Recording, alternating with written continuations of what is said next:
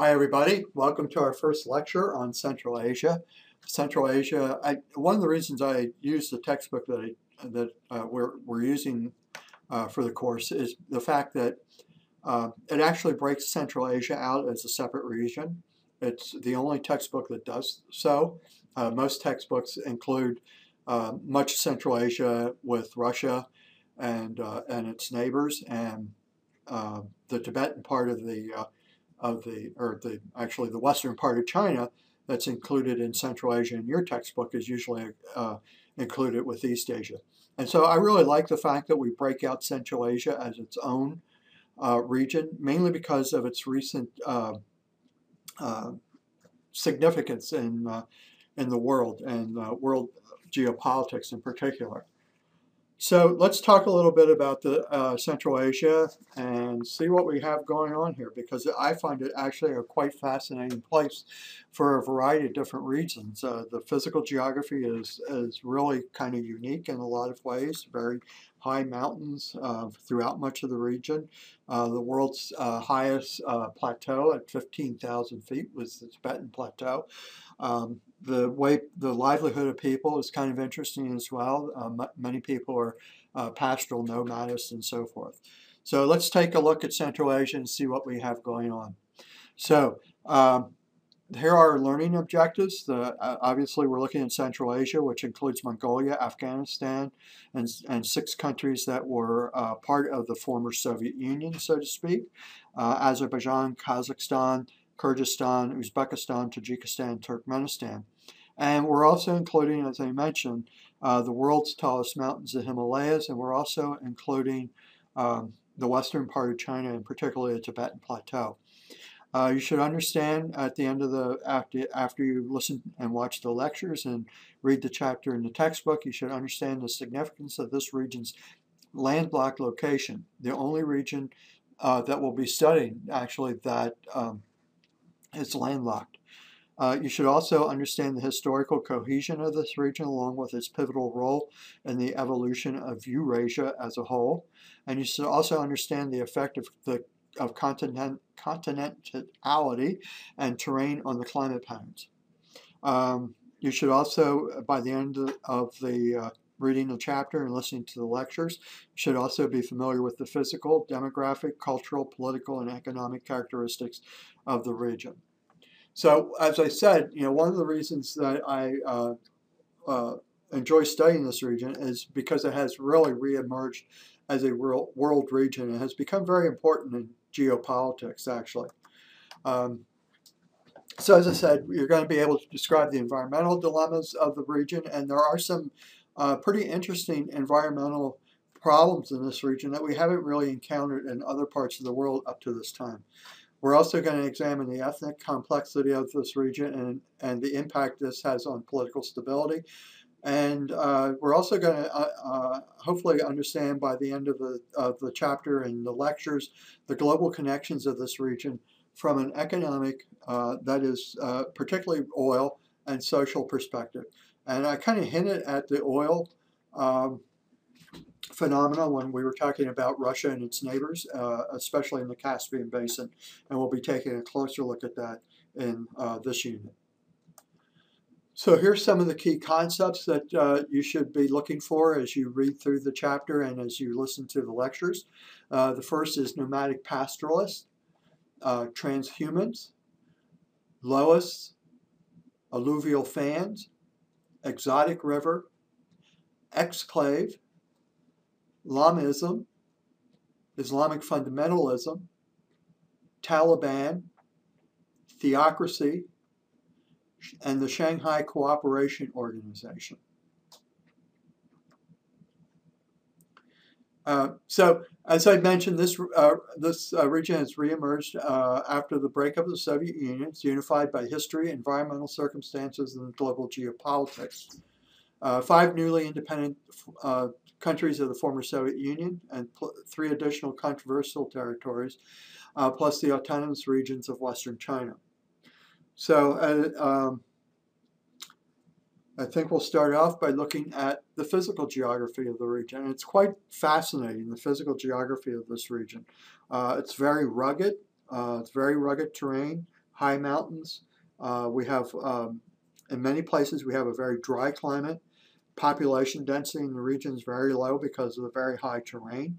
Um, uh, and uh, as I mentioned, oil is a very important natural resource. So let's uh, begin our look at the uh, physical geography, the environmental geography. One of the things that you can notice from this map is to the northern part of this region, we have uh, grasslands.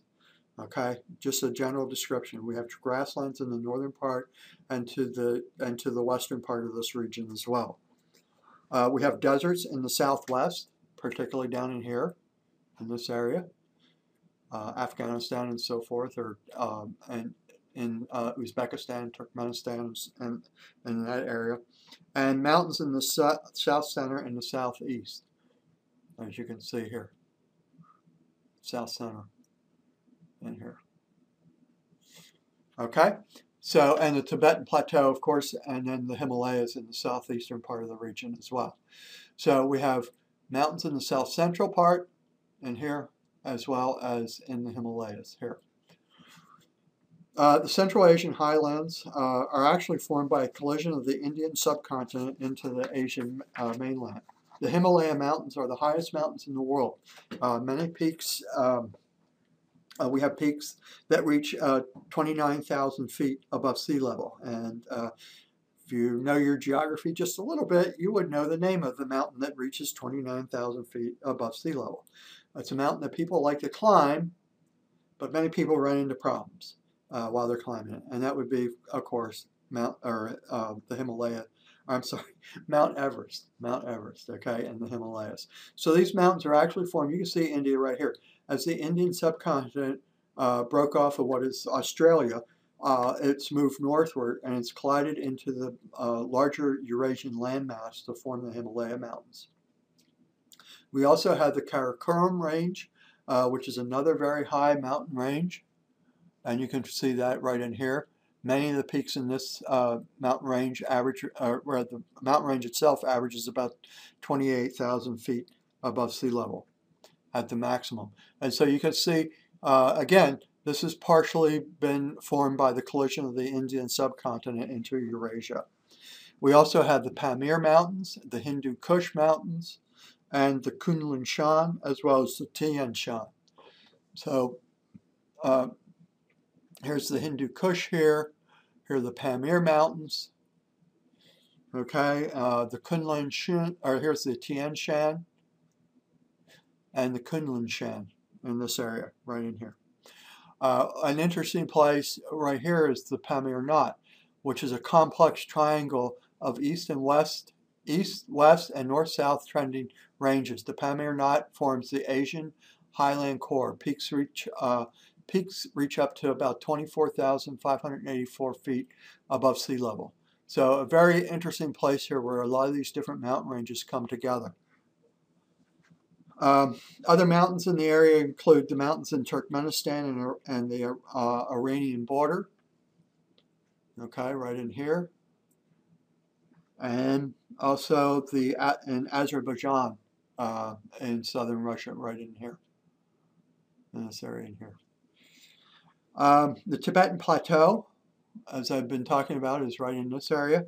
Um, 1,250 feet, I'm sorry, 1,250 miles uh, from east to west. So uh, you can see this is a fairly large uh, territory or area of land. So 1,250 miles east to west. Um, 750 miles north to south. And uh, the entire area uh, exceeds 12,000 feet in elevation, uh, but it averages 15,000 feet in elevation. Much of the plateau is near maximum elevation for human life, so it's very difficult for uh, people to actually survive uh, at that elevation because of the lack of oxygen in that area. I've actually watched some um, documentaries of people uh, bicycling, uh, since I'm a cyclist, uh, bicycling across the Tibetan Plateau, and I tell you, they were really struggling because of the lack of oxygen in that area, uh, and obviously the rugged terrain as well. Um, so, um, and many of the higher elevations in Tibet actually have glaciers in them, as do some of the other mountain ranges as well. Most of the rivers, most rivers originate in Tibetan Plateau, drain internally into salt lakes and marshes, and we'll talk more about that uh, when we take a look at some of the rivers in the area. But you can see, uh, so here's the Tibetan Plateau, and you can see uh, many of these uh, rivers that, uh, uh, well, actually, this is the Yangtze River, this is the Mekong River.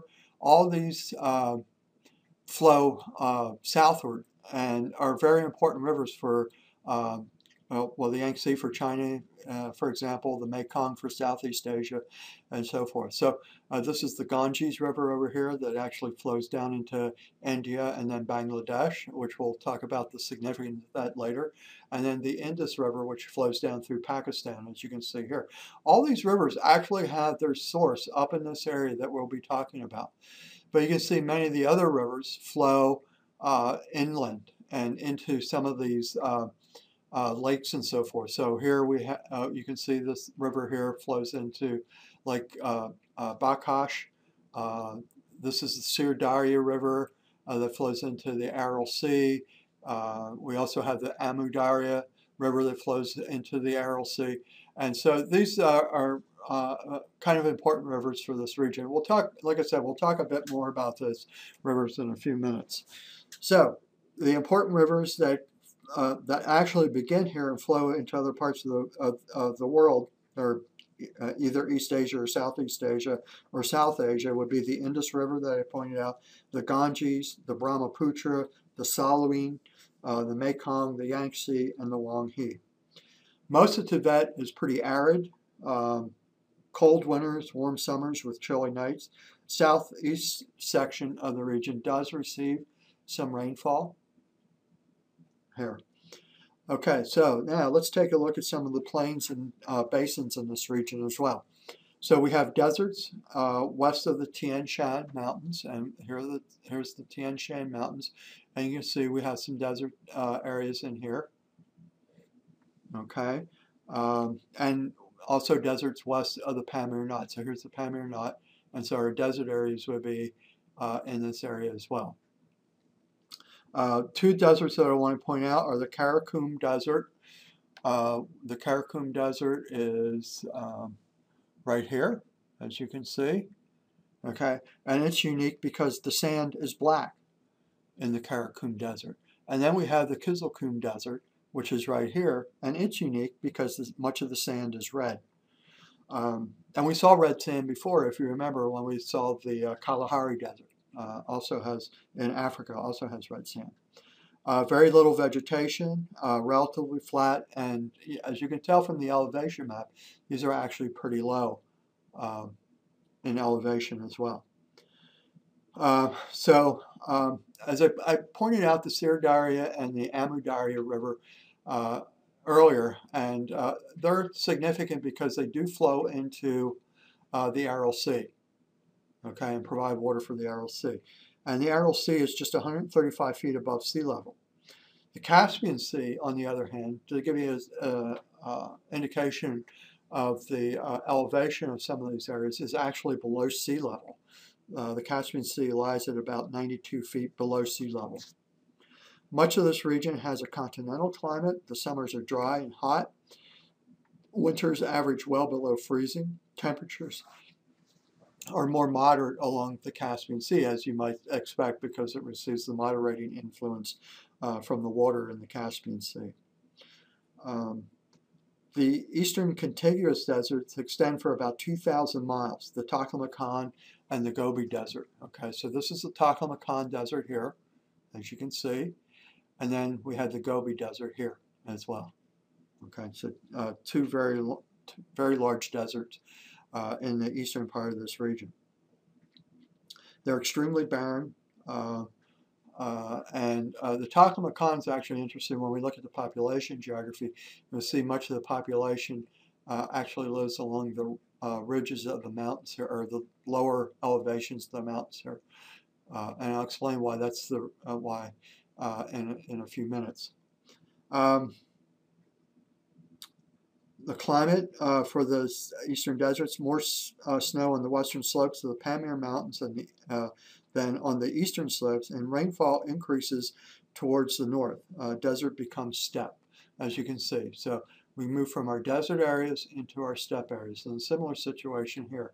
As you can see, we move from our low-lying desert areas into our steppe area. So rainfall does increase as we move a little bit further northward here.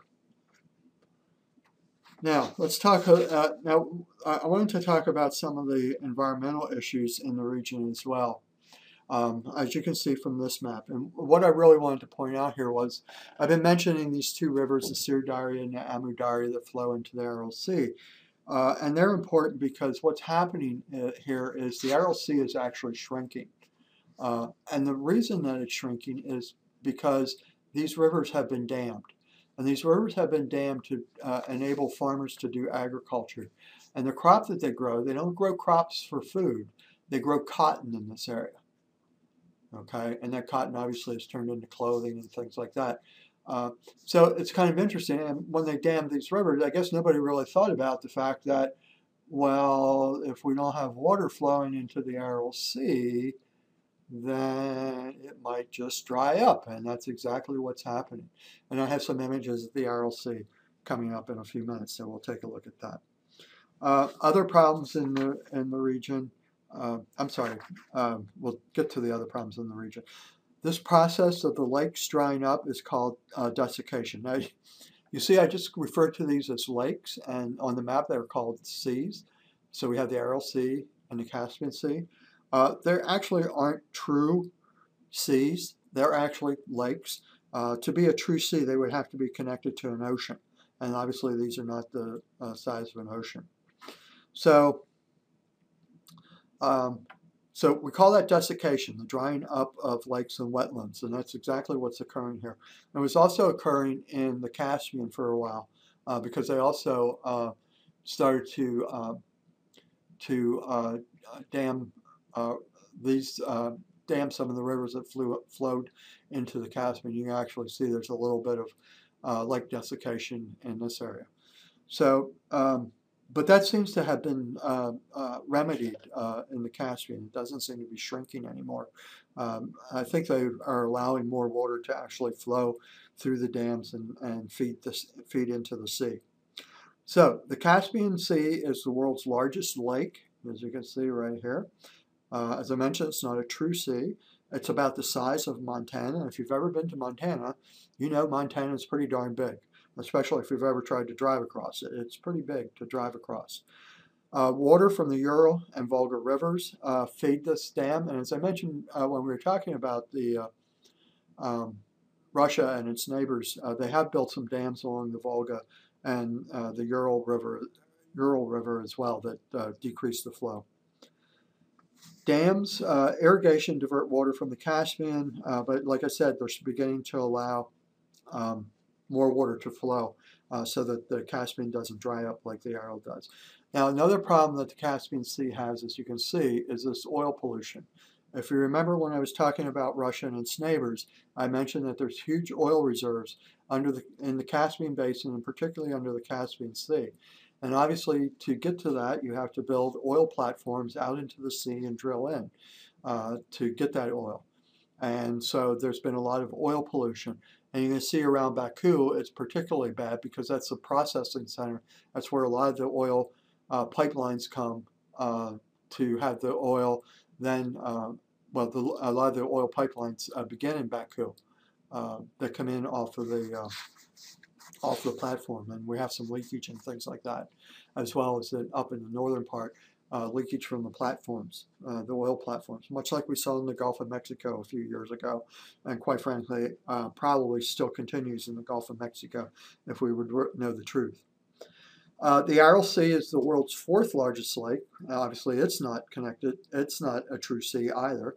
It was, and I put that in quotes, was, was the size of, of West Virginia. As I mentioned, water from the Amu Darya and the Sir Darya rivers have been dammed for irrigation um, to divert water. 60%, at least 60% of the Aral Sea's original volume is gone. And you can see uh, from this map uh, that uh, we have a real problem with desiccation in this area. So what are some of the effects of desiccation? Um, the fishing industry has been uh, destroyed. Um, it also results in a, believe it or not, results in a decline of precipitation because as the weather systems pass over the Aral Sea, there's less water for to for them to uh, pick up and then drop its precipitation as it uh, continues to move uh, eastward.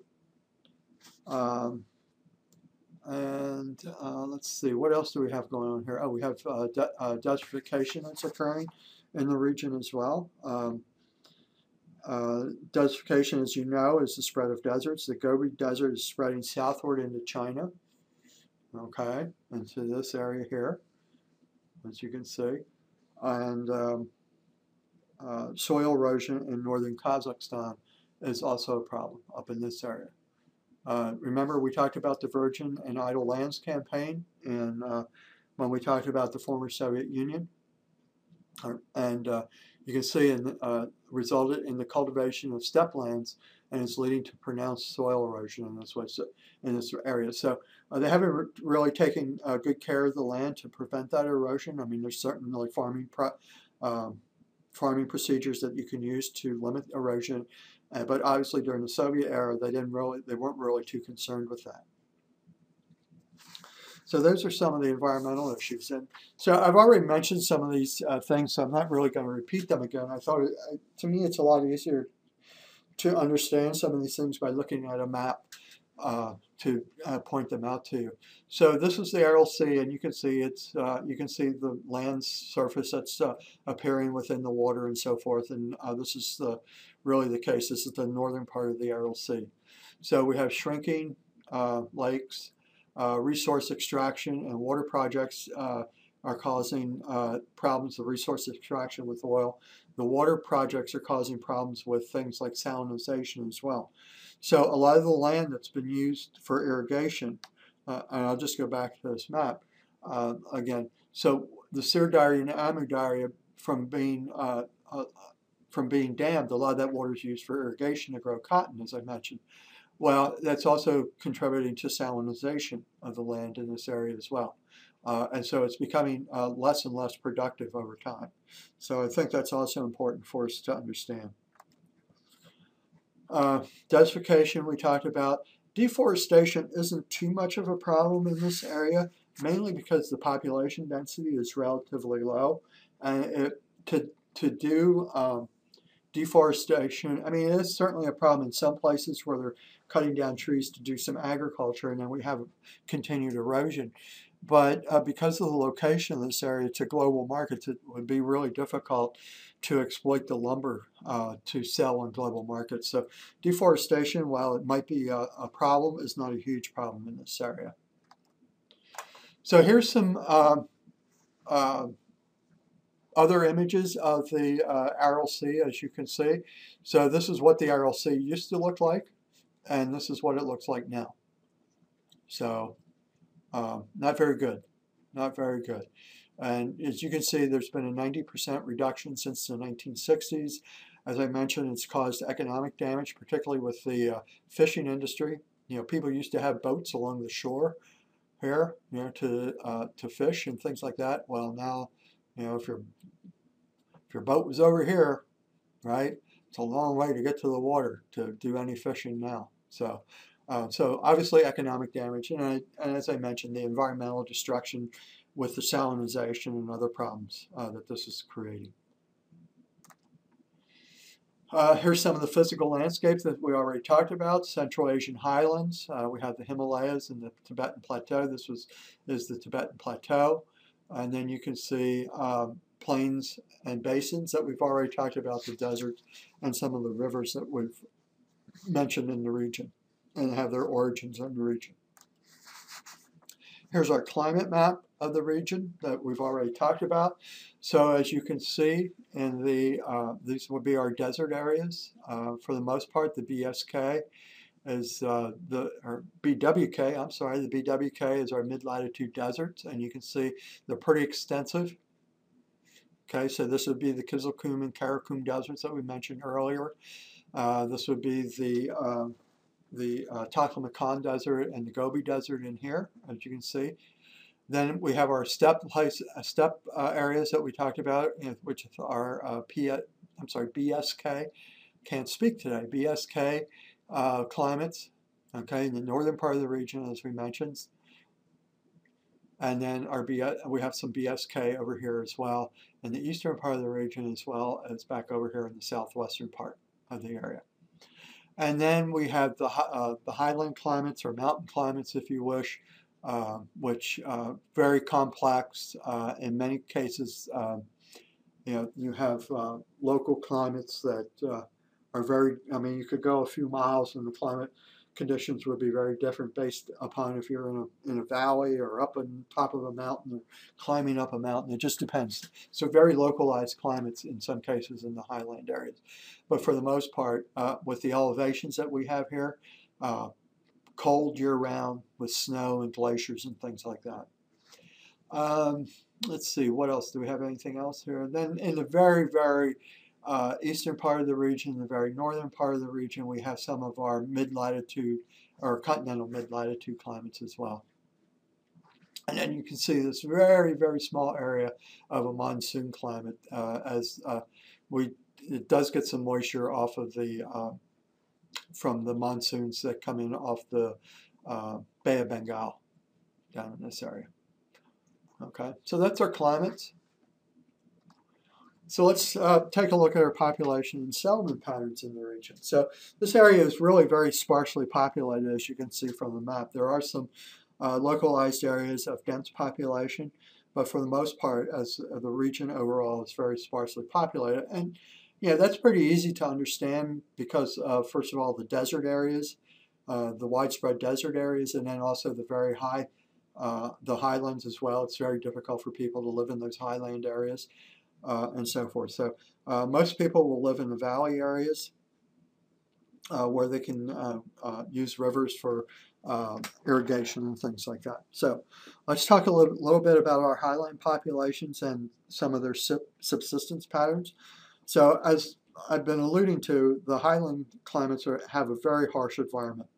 Most of the Tibetan Plateau supports only nomadic pastoralism, uh, and you, I wonder if you know what kind of animals that are dominant on the Tibetan Plateau as far as the pastoral nomads and what they use. Well, if you haven't guessed, it's the yak. Okay, and hopefully you've heard of the yak before. It's an altitude adapted relative of the cow. Okay, and that's what they use on the Tibetan Plateau. Okay, um, so uh, you know, uh, there might be a few places in some of the valley areas down in this region where you might find some uh, agriculture. You can tell it's a little dense, more densely populated here around Lhasa, which is the capital of Tibet, and down in these areas. So you might find some uh, sedentary agriculture farms and so forth down in this area. But for the most part, most people will pa uh, practice pastoral nomadism. Uh, the Kyrgyz people in Kyrgyzstan uh, practice transhumance. That's moving their flocks from lowland pastures in the wintertime to highland meadows in the summer. So in the winter, uh, I'm sorry, in the wintertime, uh, obviously it's very cold, snow and so forth in the highland areas.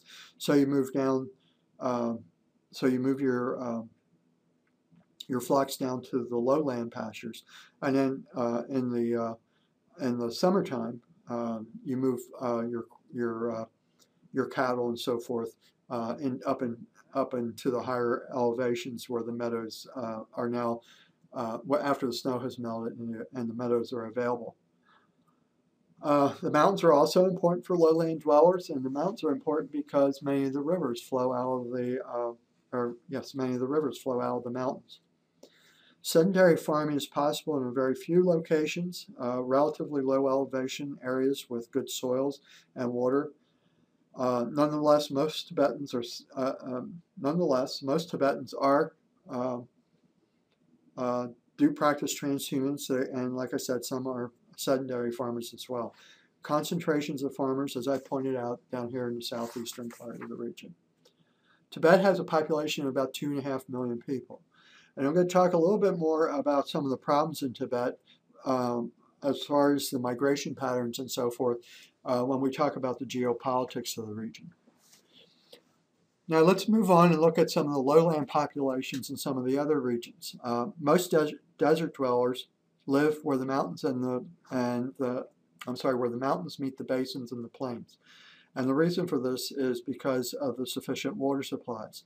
Soils are okay, and there's really uh, no salt uh, in the soils at, or no um, alkali in the in the soils like you would find in the true desert areas.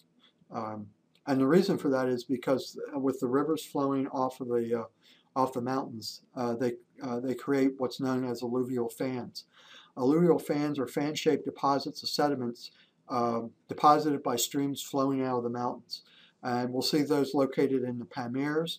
Uh, and these are usually areas of intensely cultivate. Uh, these areas are usually intensely cultivated by the farmers. Uh, specific regions uh, include the Fergana Valley of the Syr Darya River and the Kura River basin in Azerbaijan. Um, then we also have the uh, Gobi Desert. There's little permanent water, no exotic rivers from elsewhere. It's one of uh, one of Asia's least populated areas. And then we also have the um, northern Kazakhstan up in here. As you can see, the capital is Astana. Uh, is a major producer of spring wheat.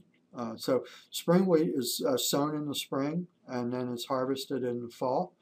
Uh, it has the highest population. It's the highest population density of the steppe area up in here, as you can see. So um, let me take a look at the uh, next slide here. So this is the highland tra population transhumance. Remember that's moving uh, your animals from the lowlands to the highlands in the summertime and then from back down to the lowlands in the wintertime. Uh, we've also talked a bit about the lowland population. Uh, this is the uh, Tarim Basin uh, in the Taklamakan Desert, and one of the things that you can see is we have our population concentrated around this area.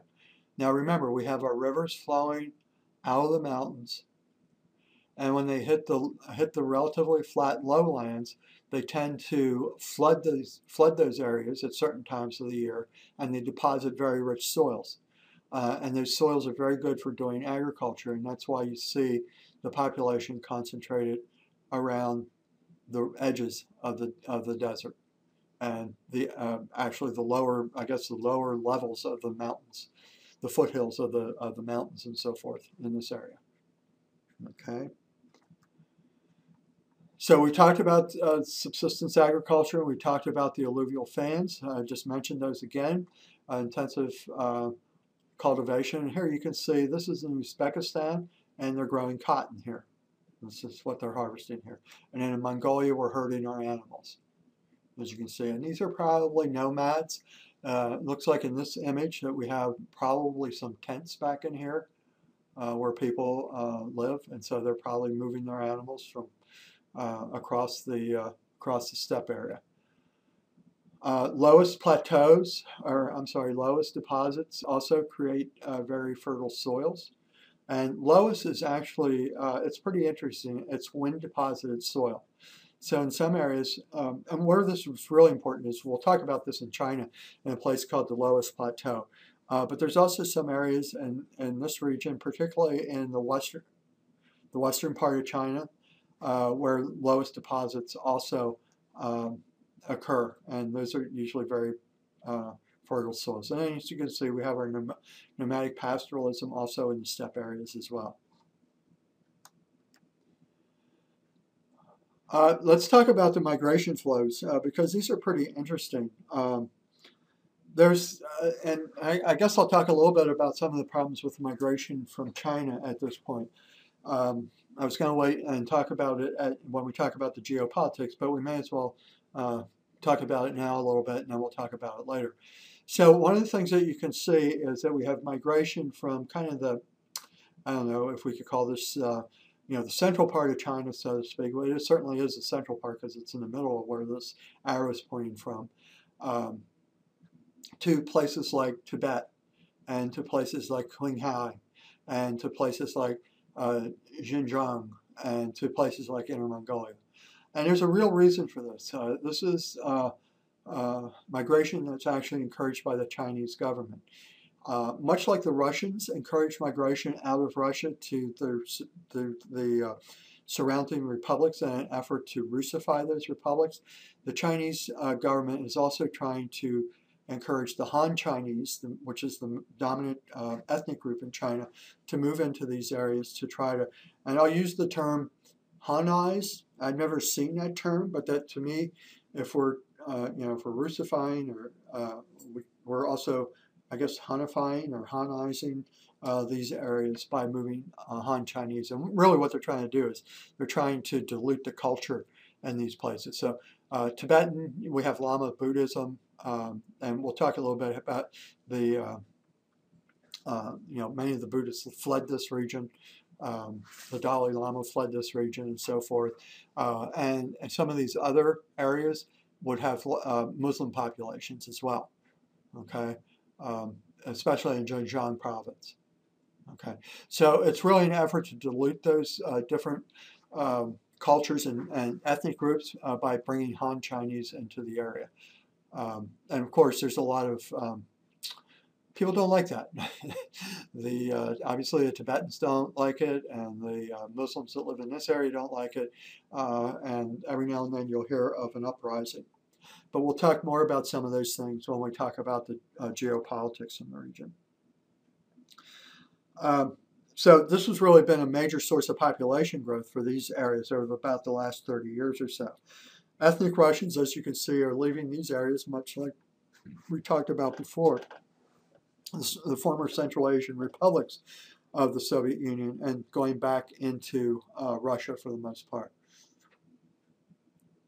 Um, overall, birth rates in the region are near the middle for a developing country. And obviously, they're going to be higher in the rural areas, like we would find in most regions of the world, and they're also lower in uh, lower in the urban areas. Afghanistan has the region's highest birth rates, and uh, uh, we'll take a look at the chart coming up in a few minutes. So let's see if there's anything else we want to take a look at here. Uh, we should take a look at the Afghanistan and the migration here. And obviously, these are largely going to be refugees fleeing from, first of all, the Russian um, invasion in 1979, and then most recently the U.S. invasion of Afghanistan in 2003, 2001, 2003. Well, whenever that was. Uh, and uh, yeah, so uh, Afghan refugees to Iran and Pakistan, uh, as you can see. Okay. And many of these people, we'll take a closer look at some of these refugees as well when we uh, look at Pakistan, because that's obviously created some problems for Pakistan. And then we have uh, Russians leaving Uzbekistan, moving into Kazakhstan and Tajikistan, Kyrgyzstan, and so forth. There's been some political problems, particularly in Tajikistan, and, uh, particularly in Tajikistan and Uzbekistan, that is causing people to leave those areas. Okay, so let's move along here and let's look at uh, urbanization. Uh, urbanization rates in this region are actually fairly low. As you can see, uh, Afghanistan only has 22% of its population living in cities.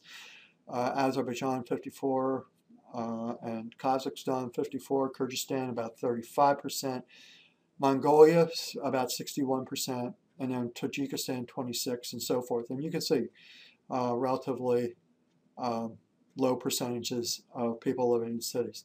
And then you can see our populations are, are you know, fairly small for such a large area, and that's certainly indicated by the population densities, 45 people per square mile, uh, 27, 53, 11, and so forth.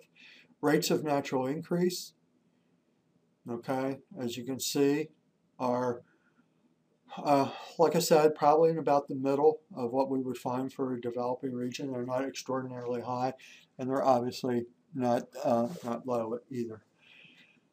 And then, but our total fertility rates, you can see Afghanistan, obviously 5.7 has the highest total fertility rate in the region. And again, that's largely because of uh, high infant mortality rates there as well. Okay. Uh, relatively young population, as you can see, um, but uh, not many old people. Okay, so relatively small proportion of the population is greater than 65. And then finally, you can see uh, the net migration rate.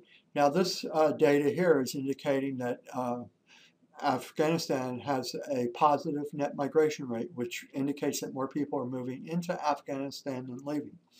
And that's probably certainly true in the latter part of this uh, time period uh, as refugees uh, flow back into Afghanistan uh, after these, well, somewhat seemingly uh, end of the Afghan or the U.S. invasion of, the, of Afghanistan. But you can see other people are leaving many of these other countries. So Azerbaijan, Kazakhstan, Kyrgyzstan, Mongolia, Tajikistan, uh, and so forth all have negative uh, net migration rates, which indicate people are leaving those regions.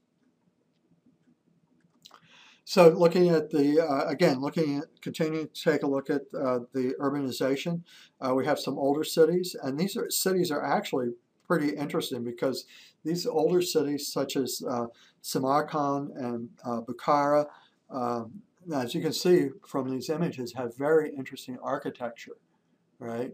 Very interesting architecture, very uh, lavish architecture, beautiful. Because these cities actually used to be very, very wealthy cities uh, because they were located on the Silk Road, the Great Silk Road that uh, went from uh, uh went from Europe pretty much the whole way to China, and, and so you know before uh, trade occurred by ship, um, it occurred overland, of course, and the Silk Road was the main route between the west and the east, and so you can you know, very wealthy merchants lived in some of these cities and they invested the money in the architecture and so forth.